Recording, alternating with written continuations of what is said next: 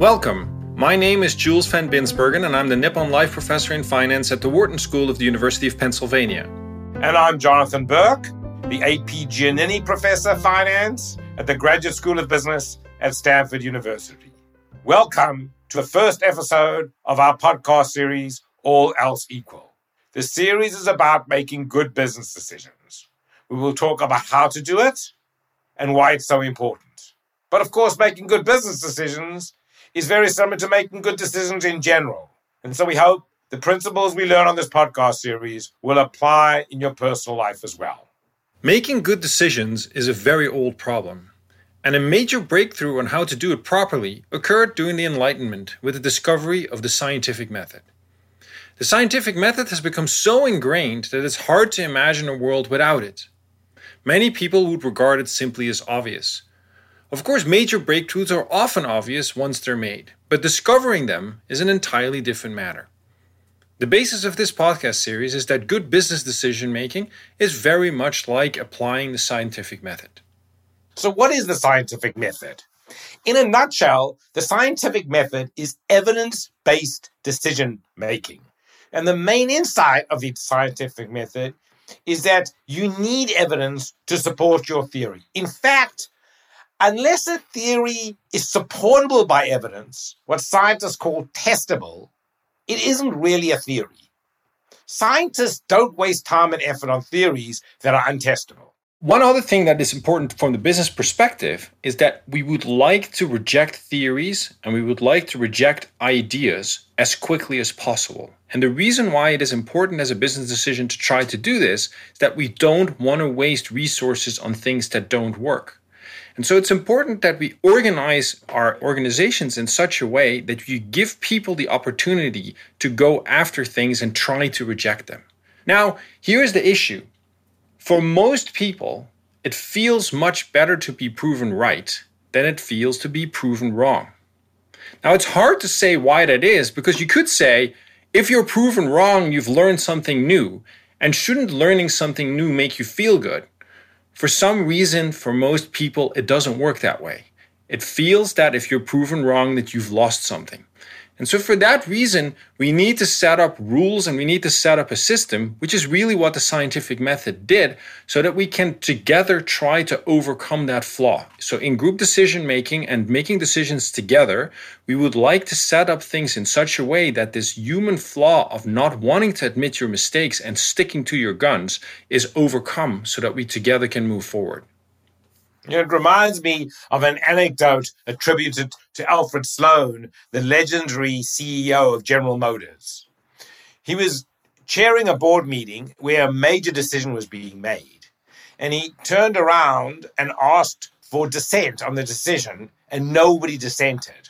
When that happened, he decided to table the decision. And he said to everybody, We cannot make a decision of this magnitude without dissent. And, and the key there is if you don't try, you can't falsify. So, a common mistake for people to make is they don't try. This is a very common mistake in business organizations. You know, as the uh, famous physicist Richard Feynman once said, the first principle is you must not fool yourself, and you are the easiest person to fool. And in many organizations, it's even worse than that. It is that the organization sometimes, or maybe even often, is set up that falsifying things is punished. If you prove something or somebody wrong, particularly somebody that is higher up in the organization, it doesn't often lead to big career successes. And so, one way of improving organizational structures is to make sure that if an important idea is convincingly falsified, that the people who falsify it are being rewarded for that. Now, one way to institutionalize things is to set up explicitly what's called red teams and blue teams, where you uh, intentionally assign people on opposite sides of an argument so that you try to get all the pros and cons of the decision out in the open so that everybody can hear about them and trade them off accordingly. You know, in science, one of the best examples of the cost of trying not to falsify, or worse, having an organization that punishes people for dissent, that punishes people for falsifying, is Galileo. Before Galileo's time, the center of the Renaissance, the center of the Enlightenment was in Italy.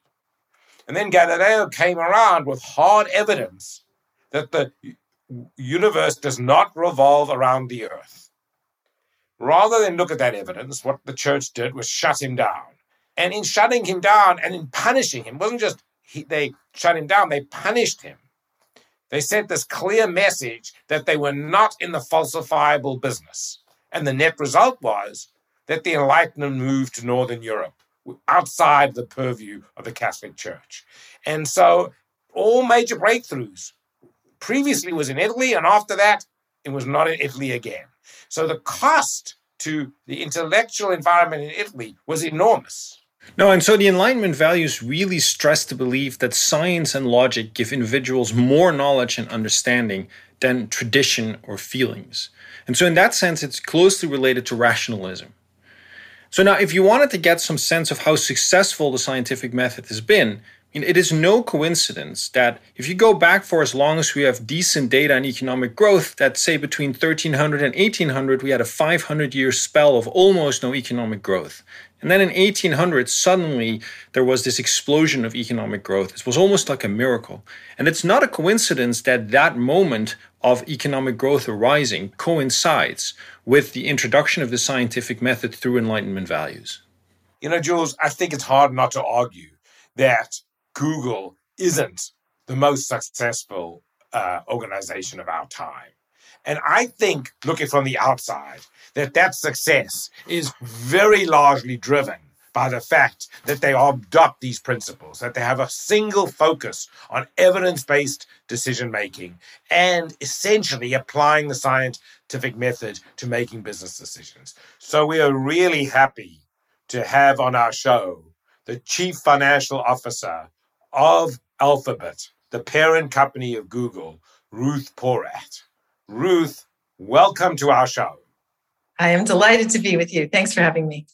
Ruth, we are so excited that you're with us today.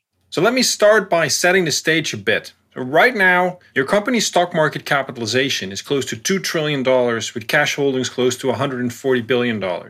Just in 2020, you made $12 billion in investments in plant property and equipment, and you've also done some major acquisitions in the past few years. One example is Fitbit, which you acquired for over $2 billion. These types of investment decisions are only a small subset of the business decisions that you need to make on a regular basis. So that really brings us to the main theme of this podcast, which is how do you make good business decisions? And I don't think we could think of a better guest to kick the podcast off with. So let me pose this question directly to you. How does Google make major business decisions and what process do you follow? Maybe you could also comment a bit on what you would say is Google's biggest strength in this. Well, I would say one of the core processes at Google that I greatly admire is what we call the OKR process. On an annual basis, every product area, every function, and then rolling up at the corporate level, we set objectives, the O, and establish key results, the KR. And that becomes a heavily discussed, debated, sort of strategic set the set the priorities for the upcoming year. And the goal with OKRs is one that they're audacious enough so that by the end of the year, you achieve about two thirds of them. The goal is not to achieve 100%. The view is if you achieve 100%, you have not set the goals high enough. And then have very specific metrics you, where you can measure your progress along the way. And there's quite a bit of debate and discussion to set what is that strategic roadmap and then to roll it up so that there's a true north for the whole company and there's a shared point of view about what we're doing. That's the starting point. It sounds to me that this process is also a very data analytical process. So that raises the question how important is data to you? And how do you deal with people that would say things like, I think that decision making should be done at the gut level. If it feels right to me, I want to go for it, regardless of what the data says. How do you respond when people say that? Well, you've hit a couple of the points that I think are most important. You know, I, have said so often anchor everything in data and the rest will follow. You absolutely need to have the truth that comes from the data and the analytics. I think the biggest mistake is when people think that because they've done it before and it worked, they can operate on gut. And frankly, I would say if you're concerned about taking the time to do the data and analytics, why? It should be reinforcing to a decision. And in fact, through the OKR process, and frankly, everything that we do, it helps lay out what is that roadmap? What are the metrics and milestones along the way where you can gauge whether you're making the progress that you expected? And if you aren't, maybe the reason is you need to invest more. Maybe the reason is that the idea wasn't as audacious or well thought out as needed. But data are sort of the arbiter of truth. And so, A, critically important. I would say the, the other element of your question that's really important is when you're thinking about what are the metrics, what data do you want? You need to, you know, that, that, that doesn't, that is not always as obvious as it seems. You need to make sure that the metrics that are being selected are ones that are driving the outcome that um, that is desired. And I think we can all think about companies over the you know over history who've selected the wrong metrics and set the wrong north star. So that data and the choice of metrics is key. So Ruth, speaking as a professor, often people don't like what the data says. They come in with emotions. They come in with a set way of doing things. The data says something different and they ignore the data. How do you deal with that? Well, again, I think one of the really important elements in data and analytics is to look at the trends that come through the data. I think that what you don't want is a false precision. I often say, I don't like the numbers, I like the trends and I like the sensitivity analysis because I think it is too easy to anchor on, on just a set of numbers. That, in my view, is not helpful. The most important is to look at what are the trends over time. And then to your question, break it down to the sensitivity analysis. What are the key variables that will drive behavior one way or another or outcomes? What must you believe? And when you lay out, in my view, the sensitivity analysis and you engage in a discussion about the variables that will drive it, it makes for a more constructive process. Coming with just a kind of flat set of data isn't constructive because obviously the world in which we live is not static. And so there may be some validity in the point that there's concern about what a flat set of data tells you, and hence the importance in sensitivity analysis and engaging your business partner, your colleagues with what do you disagree and why and then trying to break down those elements of it. But to me, the sensitivity analysis is one of the key tools that we all use. Very nice. So, one other big theme that we want to address in this podcast is what are the most common mistakes that people make when making decisions? What do you think those mistakes are, and what can you do about them?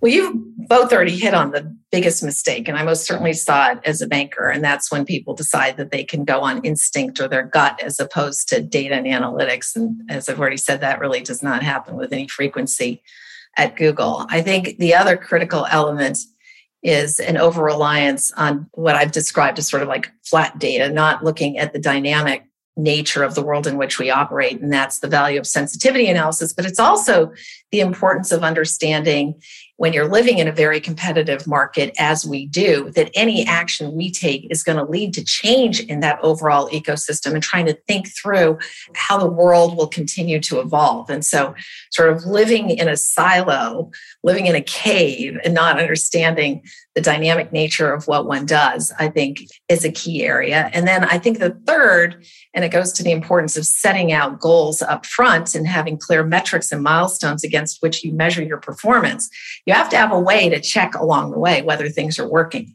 And you have to admit um, when it's not. And I would say that if you don't have things that fail, you're either not reaching high enough or you're not being honest enough with yourself that you're not doing as well as you expected. And so there's um, a whole protocol at Google around what's called blameless postmortems.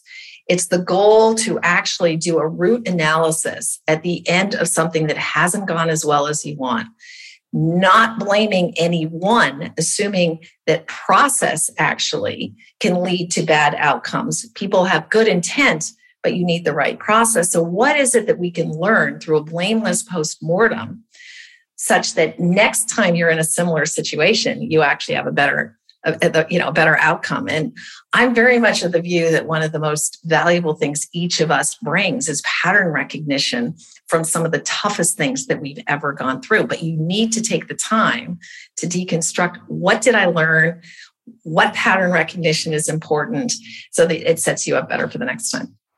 You know this is an important theme in this podcast series. It's very important that you admit your mistakes. And so why is that so hard to do when obviously you learn the most from when you make a mistake. I mean, in principle, it should be easy to admit you make a mistake. So, in that vein, what mistakes have you made yourself that you particularly watch out for? What are you most careful about not doing? I'd like to actually comment on the first part and then I will come to the second part. You're absolutely right that human nature is, it can be hard even when you're trying to make it safe to say something went wrong.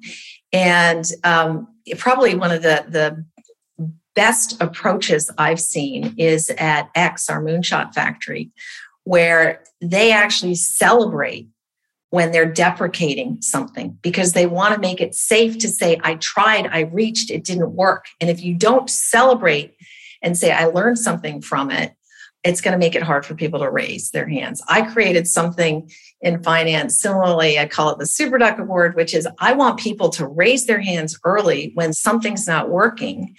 Because my view is that when we bring people together, we can solve problems, and time is the one thing you can never get back. And so you have to find ways to actually make it fun and safe to say, something seems like it's not going as well as expected. So I, I do think that's a, a critical area to your question, where have I found that um, I keep coming back to it? You know, I, I would say probably um, the most important thing as leaders is we need to have the right organizational structure and the right people. Yes, absolutely. And and there was something earlier that you said that I also thought was very interesting. Because one thing that we wanted to push as an idea is that good business decision making is very much like the scientific method. So, quickly finding out what doesn't work so that everybody can move forward is very valuable. We don't want to spend time on hypotheses that have already been proven wrong, even when people just want to stick with them. It's just a waste of time, exactly as you said, the time that we will never get back. And so, Ruth, I have one more question for you that I would like to have your thoughts on. So, sometimes people argue with important decisions that they want to have a red team and a blue team where you intentionally assign people to take opposing positions. Have you ever tried this? Do you think that this is something that would work well? Under what conditions do you think it will work well, and when do you think it would not work very well? I actually use that quite often. I think it's a great idea you know, I think that um, when business leaders are putting forth a proposal, they're not putting it forth because they think it's a bad idea. They think it's a good idea. So what I want to hear is the what can go wrong or why would I not do this? How much consensus was there on the idea? What were the voices that were actually uh, questioning it?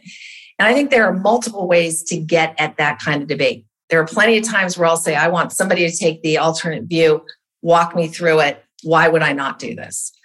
Uh, but I would say that in an even more basic level in meetings, I think it's extremely valuable. I think a best practice is when you're soliciting views around the room, first of all, have a diverse team because you'll get a diversity of views. And it's one of the most potent elements of um, looking at how to actually grow as a team. Second is start with the most junior people in the room. You want to make sure you're hearing the voices of the most junior people in the room. They're probably the ones who, who are most kind of granular in the data, having done the analysis. And it can be hard for a junior person to say, I actually am concerned about X, Y, or Z when all the senior people have already said this is fantastic. So I think there's a process about how you run the discussion. Um, and then I do think at times the red team, blue team, red team, white team, whatever you want to call it, uh, is is super helpful. So it's it's there are a lot of elements and process that I think can enhance the quality of the debate and the insight. So Ruth, what I'm hearing from you is that at Google, you've selected for people who appreciate the importance of not being in a set mindset, understand that you can be wrong, and maybe you've done something one way and there might be a better way. That's not the average person. How do you maintain this culture? At Google, I believe there's a culture of humility.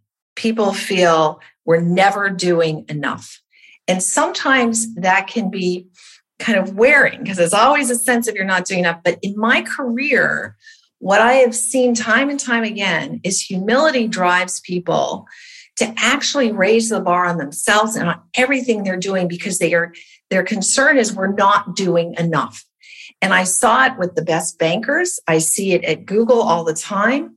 It, we should be able to do more. We should explore more. There are different things that we can be doing. I think the the key in my career that I've seen is that the single best predictor for failure is hubris. And it goes to so many of the things that the two of you have been asking, which is if you want to default to gut, you want to default to instinct, you're so smart, you can throw out all the data, you don't want to engage in the debate, that's when you need to get concerned. Because if in fact you approach things with intellectual curiosity and humility, and it's about learning so that you can do even better, you're going to want every tool at your disposal and you're going to want to be surrounded by people who challenge you. And so I think at the core of it, it is about who are we individually and how do we as leaders pull together a group that you know where you create the psychological safety to have the debate admit you don't know. But intellectual curiosity and humility to me are absolutely critical if you want to build a successful high performance team. I couldn't agree more. The idea of humility understanding that you might not know the answer that you always need to learn is so important. It's one of the reasons Jules and I were motivated to create this podcast series. Yeah. Well, it's to to acknowledge to be in a leadership position and say I don't know for many people is hard. I actually think it that level of openness and vulnerability actually builds stronger teams. Your teams want to know that their voice is wanted. I often tell people we don't hire super talented people um, and not want to hear what they say. The reason you're at the table is we want to know what you think. And so I think that, you know, the leader who knows everything isn't going to get the best out of their team and they're not going to have the best results. Thank you so much, Ruth. This was just great. We really appreciate the opportunity to talk with you today. It's been a pleasure talking to you. Thank you so much for finding the time and sharing your insights with us. Thank you. Thank you. It's wonderful to see both of you. I look forward to uh, staying in touch and seeing where you go with this. Take care. Bye bye. Wow, that was such a great interview, and she had so many good points to make, also related to the things that we talk about our students in class all the time. Ultimately, this is what this podcast is going to be all about smart thinking, concrete examples, and great guests. But more particularly, it's going to be about making mistakes, identifying those mistakes, and understanding why those mistakes were made to begin with, because that allows us to learn from those mistakes. But the key insight is unless you're willing to admit you've made a mistake in the first place, we can't even begin the process of learning from our mistakes. And I think today we saw the importance of A, admitting that we make mistakes, but B, understanding that that is a difficult process to do. And in going through that process, in fact, I would say another way around, the only way of becoming a better business decision maker is to be willing to go through that process. So, in our next episode, we're going to explore a very important mistake that many people make. And in the process, we will also explain why we decided to call this podcast All Else Equal. Thanks for listening to the All Else Equal podcast. Please leave us a review at Apple Podcasts. We love to hear from our listeners. And be sure to catch our next episode by subscribing or following our show wherever you listen to your podcasts. For more information and episodes, visit allelseequalpodcast.com or follow us on LinkedIn. The All Else Equal podcast is a joint venture of Stanford University's Graduate School of Business and the Wharton School at the University of Pennsylvania and is produced by Podium Podcast Co.